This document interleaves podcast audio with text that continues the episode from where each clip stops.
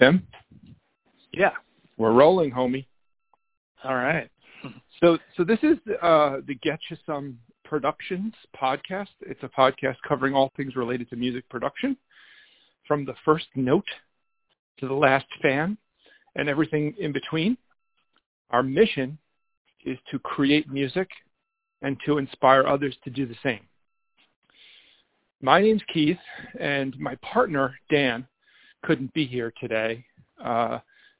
So we have a ringer and a special guest, and our first guest ever, Tim Mirth. So I'll talk briefly about Tim Mirth because he's a really great guy, but then I'll let you talk about yourself. Thanks. But this is an off episode, so this isn't not part of our regularly scheduled programming. We're going to spend some time talking about Chick Corea. Today is February 12th, 13th? 13th, yeah. And Chick passed on the 9th. And so we wanted to just do this. And so Tim mentioned something on social media that spoke to me, and I had a similar experience. So I was like, dude, just come on and let's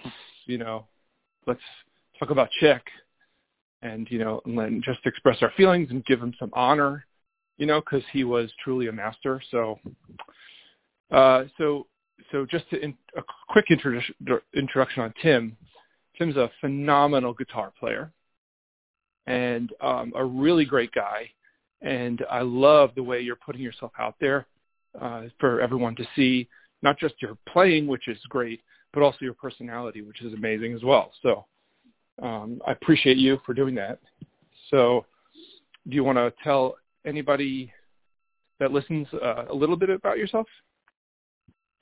Sure. I'll just do a little background, I guess. I've been playing music for about 30 years now. And yeah, I guess always just seeking and trying to do better and trying to, make sense of the whole social media world too, with everything and the way that the industry sort of changed. But I guess my take on it is just to share, because I feel like a lot of times we don't always see the journey behind some of the people we really appreciate musically. So I like to think the things you kind of feel uncomfortable saying sometimes, or the emotions you go through, like after a gig or something, I think it's sort of important to share it, because a lot of times we get stuck in our heads with that stuff, and it can be dark or those kind of things. So try to share that. But I've put out lots of different music. You can go to timmirth.com and find those things. And then recently started a podcast myself with a classical guitarist, friend of mine. We've always bantered back and forth about guitar stuff. So, and that's called the Woodairmetal podcast. We're really just getting going, but it's pretty free and open too. So I think that's about it. And I'm happy to be here. Keith's always inspiring to talk to. So thanks, man. Yeah. So I appreciate you saying all that stuff. Your playing speaks for itself because it's great. But, I think just like the way you put yourself out there, I think really helps people. I don't know. I think just people identify with that. So, so that's great. I think you have totally the right attitude. So I love seeing your posts. I love your podcast. So I want everybody to go check it out. I love geeking out about guitar stuff. So, but today we're here to talk about Chick Corea. So yeah. Since you're the guest, so it's like, as far as I'm concerned, I consider this podcast, it's like I'm the host and you're my guest. So, I don't want to take, I'm the type of person who usually gets going and talks too much. But do you want to tell people about your experience with Chick, and I'll chime in? Yeah. So Chick's just an unbelievable musician. If you haven't checked him out, it's funny. I even saw a post just recently with Dave Liebman saying it's the greatest musician he ever knew. And I don't think he was being disingenuous about it. Uh-huh. Chick just seems to be one of those people that can do anything. And there's really like no limit. I mean, a lot of times you sort of see the pianist and depending if they're more like in the pop, rock, jazz side as opposed to classical. The technique or something might not be as much. Or but Chick like had the whole thing from like technique to just being inventive to being a great writer. But just thinking about some of the memories I have that really strike me with Chick and why he's so important, why it's such a bummer, is like I can remember as a kid we used to go to my grandparents' house and they had this 8-track there, and there was only like 6 8-tracks, and one of them was the electric band, the one with the Smurfs on it. And we would listen to that. Yeah, we would listen to that all the time. Like it was just like the cool thing to do when you're like 5 years old or whatever, to go put the headphones on and play with an 8-track, and it had the Smurfs on it, and you know it was just this thing. Yeah. So like that album, we all know, like my whole family knows really well. And then the one I was talking about earlier today. It's funny you bring that up because I forgot that I owned the record. Of that. Oh, did you? Yeah. And I loved looking at it too. It's hilarious. And you would just sit there and like stare at it, right? Yeah. What was he thinking with that? Because he's a hilarious dude. Probably. Yeah, for sure. Yeah. Anyway, so go on. I'm sorry. Well, it was great. And then I was thinking, so I kind of started guitar, and it's funny, I started guitar, and I really didn't like follow guitar players. I wasn't like watch the Beatles or Van Halen or something and then want to play guitar. I just kind of fell into it, and at the time I was actually listening to mostly like rap and stuff, and eventually got into metal or whatever. But I recalled this acoustic band CD that my dad had got, and I was just starting to like listen to something like jazz, and that album in particular, like it just blew me away. Like the quality and the inventiveness and his time and his feel. Like even today I was listening to it again, and I'm just like blown away by that album. Mm-hmm. And it's just acoustic trio, and it's acoustic with a K. And yeah, like I just remember, and I like basically stole it from my dad, you know, and listened to it like hundreds of times. And I think even like I was thinking today, like I don't know that I even knew what was going on in it. Like I really had no sense of like jazz harmony or any of that kind of stuff, and it didn't make sense to me from like that standpoint. But his rhythmic feel and everything is so on point. Yeah, that I just got lost in it. I really did. He's so. You were saying that you had a similar experience. Yeah, I'd love to hear what your experience was. Yeah, that particular record was I was actually studying at Queens College with Roland Hanna, of all people. Nice. And he said that we were going to learn the tune So In Love, which is one of the tracks on that album. And he said, well, go get a record of it and learn the record. So I randomly flipped through CDs at the CD store and just kept flipping through the jazz section, looking at the backs of random CDs. All right, to see if the song was on there. That came up. I'd heard of Chick Corea because at the time I'd listened to, I guess, Return to Forever like a million times. Yeah, and played Spain in the jazz ensemble in high school, and you know, stuff like that. But I didn't really know anything beyond that, so I just grabbed the record. I was like, oh, So In Love, you know, we got a winner. Brought it home and listened to it, and it was like probably one of the worst things I could have done because it's not like totally free, but they take so many liberties with that tune. Oh yeah, that it's almost indistinguishable from. That's hyperbole. It's not indistinguishable. You can tell. No, it's a really interesting album that way because they were like almost all the songs too. You're like, wait, where's the head? And like sometimes you have to kind of think about it, but it's so wonderful, you know, and creative take on it. Well, you tell me, but like my takeaway from the album was that there's so much improvisation in it, but there's so many points where the band is locked in on hits and things that they seem, I can only assume that it came together like over many, many years of playing together where they just hit the same spots over and over again. Right. But you figure those, how long would that core group rhythm section, let's say, I don't know. Weckl and Patitucci, like they must have been playing like 10 years at that point or something when that came out. Yeah. So they probably know each other so well. It's like you wink a certain way and I know you're going to do this thing. Yeah. And they're all just monsters too, for that matter. But I think it's, I don't know, you know, I've cautioned myself to not be too hyperbolic about it, but for me, it's like one of the most,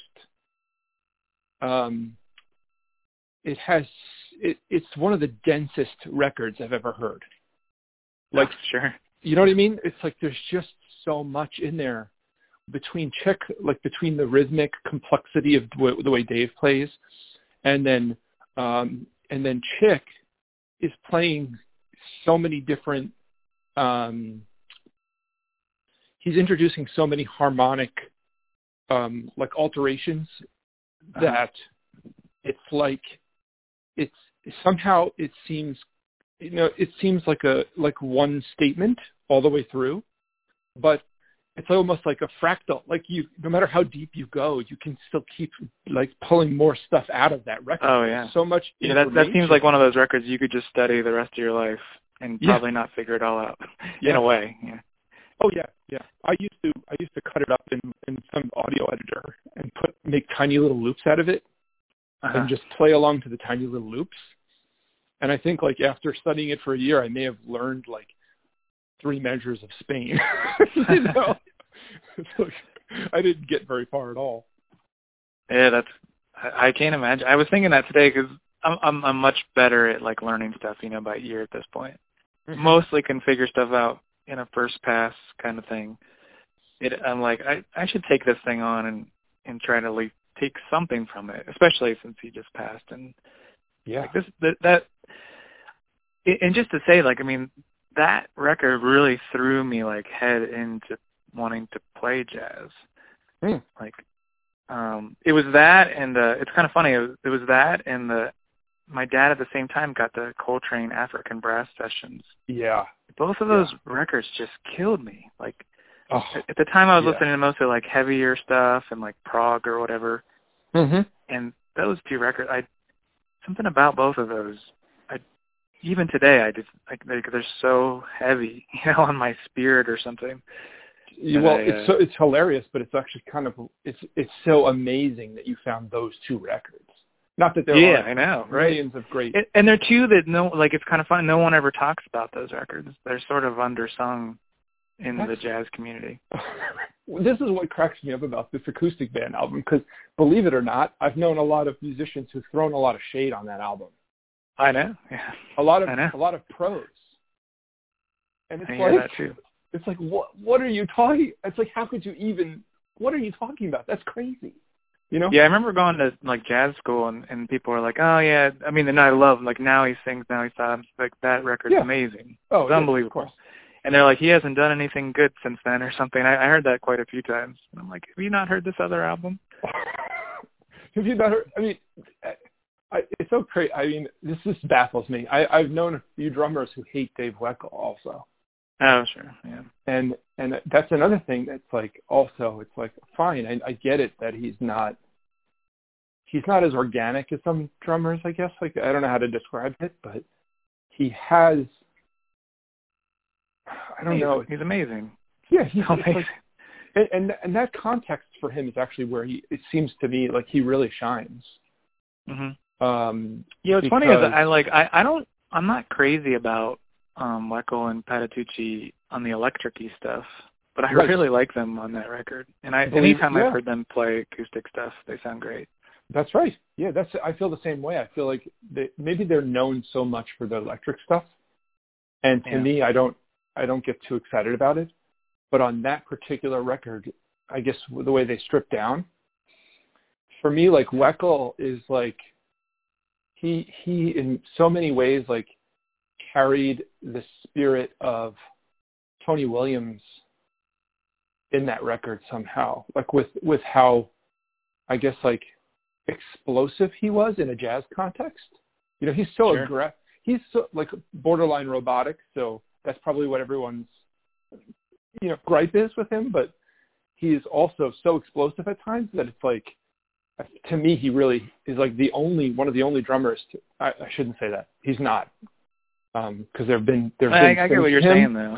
But it's he's like one that, of a fearless power thing happening. Yeah, that Tony was so good at. Yeah, like to be playing like a swing, to be putting down like a swing beat, and then all of a sudden come out of nowhere with some like borderline metal fill, you know, right? You know, to be comfortable enough in your playing to just go from 0 to 100, but don't ramp up at all, you know. You know, I'm wondering. I know that group toured because I saw somebody post and I know they did it again in like the late 2000s, but around when that record came out, they must have toured around then. And I'm wondering if there's like bootlegs of that group touring, because there's probably just unreal stuff, I bet. There are. Since I looked it up, since you posted it and I saw your post this morning, I've gotten a couple in my feed of what seems to be like live videos of that same group. That's got to be awesome.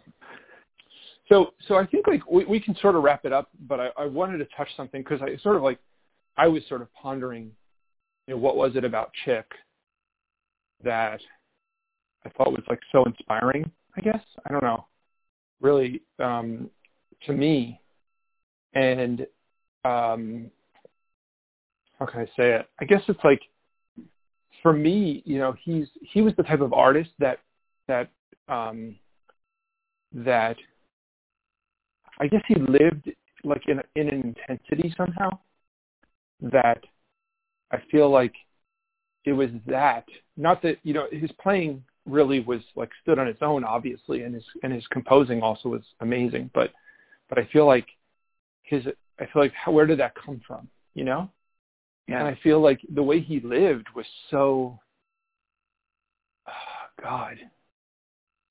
just so like ebullient or something. Like he was just so like passionate and so positive, that right. Like his type of playing that also like sparkles in a way, like with his, the fact that he's so like his rhythm, like just like you said, that his pocket is so good, but his lines are like, he doesn't just play a line. It's like dazzling in a way, Yeah, like, for sure. He just, it's like it sparkles in a way. And even the way he plays his arrangements, like even his solo arrangements, if you notice, like he does these like stabs and things, and his dynamics are like really wide. He's just like, I have to assume that he must have like lived his life in a way that came through in his playing. And for me, I guess like that's what inspired me about him. I don't know. I'm trying to formulate it as I'm telling you. I don't really know. Like, I want to put it into words for the sake of giving him some honor.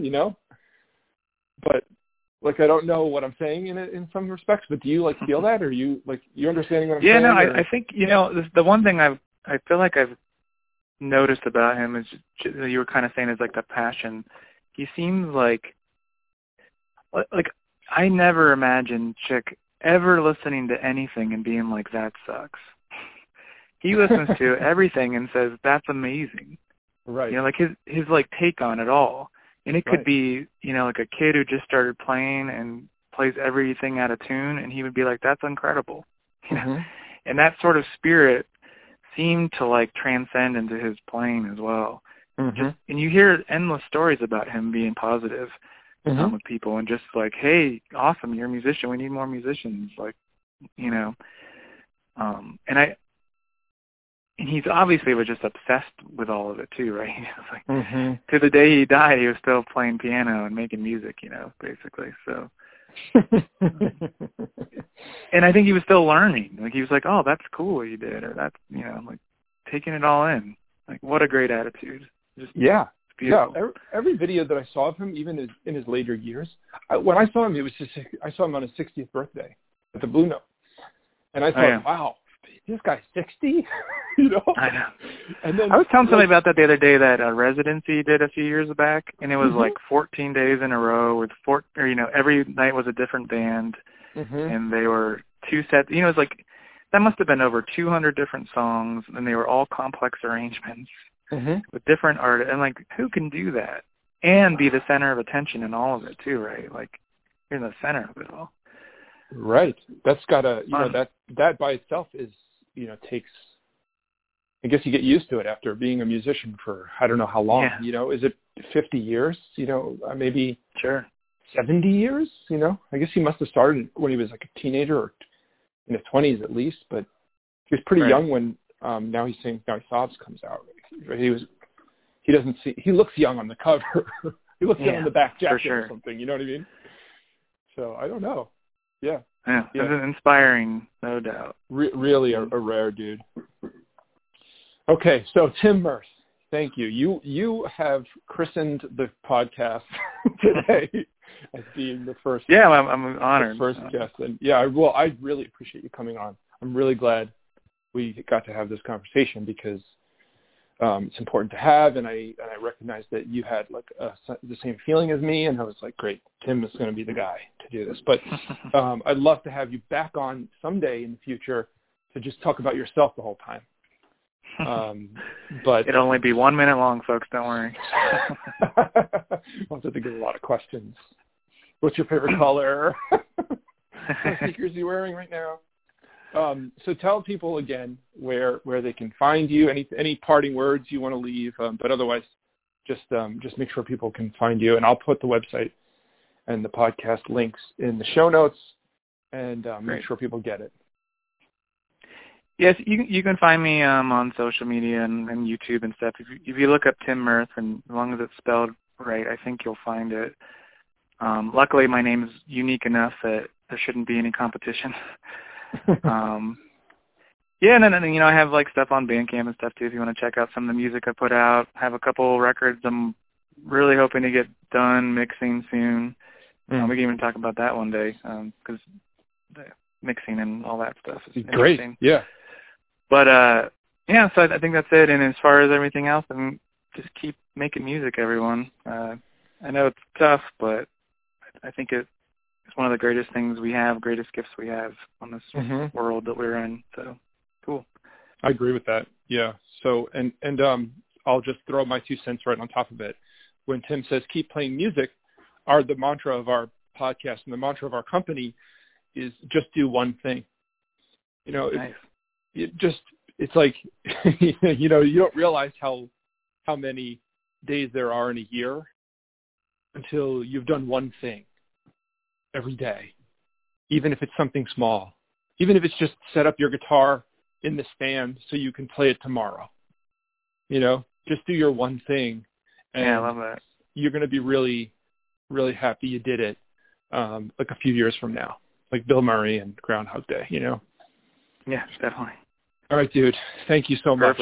Really appreciate it. Loved having you on, and, you know, to many more and all the best success for you. Sounds and good. Can't wait to hear your new record. Awesome. We'll talk soon, I'm sure. Later, dude. Later.